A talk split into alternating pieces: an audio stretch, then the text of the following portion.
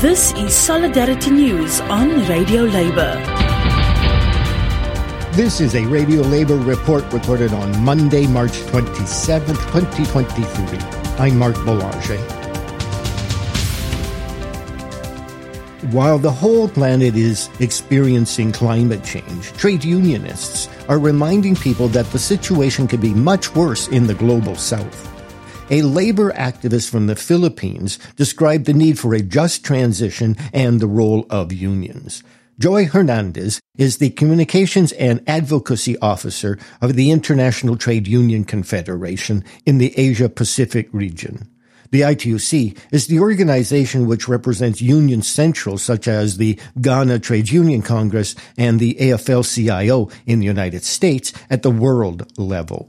Ms. Hernandez. Historically, when trade union movement fought for the concept of just transition, we were thinking of workers in the fossil fuel industry who needs to transition into low-carbon economy and how they will be affected during the process of transition. Now it goes beyond that. We see how climate change has affected other sectors as well, but in a different way. You have mentioned that teaching is a green job. It means that you don't emit a lot of greenhouse gases and everything. But it doesn't mean that be no transition that should happen. Kind of transition for teachers would look something like unions of education workers at the seat of negotiating table when it comes to just transition plans. Just transition plans integrating the concerns of the education sector. As I said earlier, education workers are at the front lines of the climate emergency, not only because of their jobs as teachers, but also, as I mentioned earlier, the additional burden that they take on during these times of disasters. And I think that kind of lived experiences of teachers could be an important way for them to really give a lot of inputs when it comes to just transition planning. And so I think unions must be really recognized as social partners, in identifying what kind of just transition would look like for the education sector.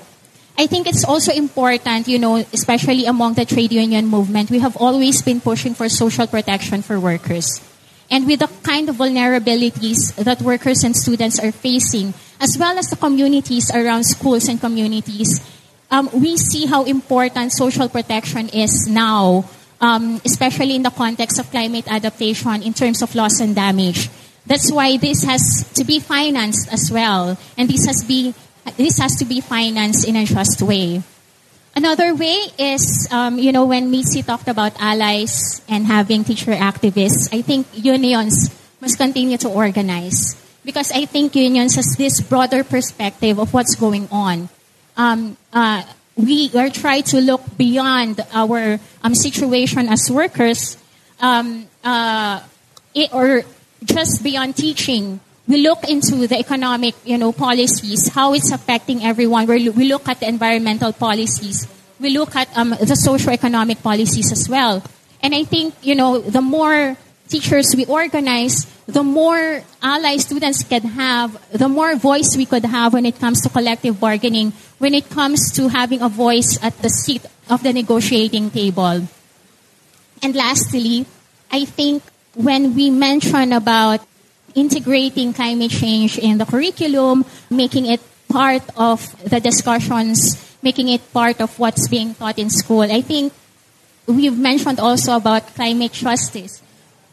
We have to teach about rights as well. We have to teach about justice principles as well. And I think this has been overly lacking, And I think it's the kind of education also that we have to teach the students, those that will affect our everyday life.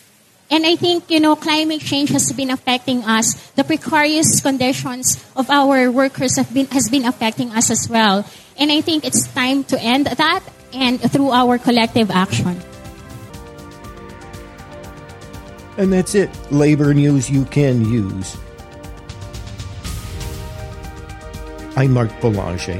Thank you for listening. And remember, it's all about global solidarity.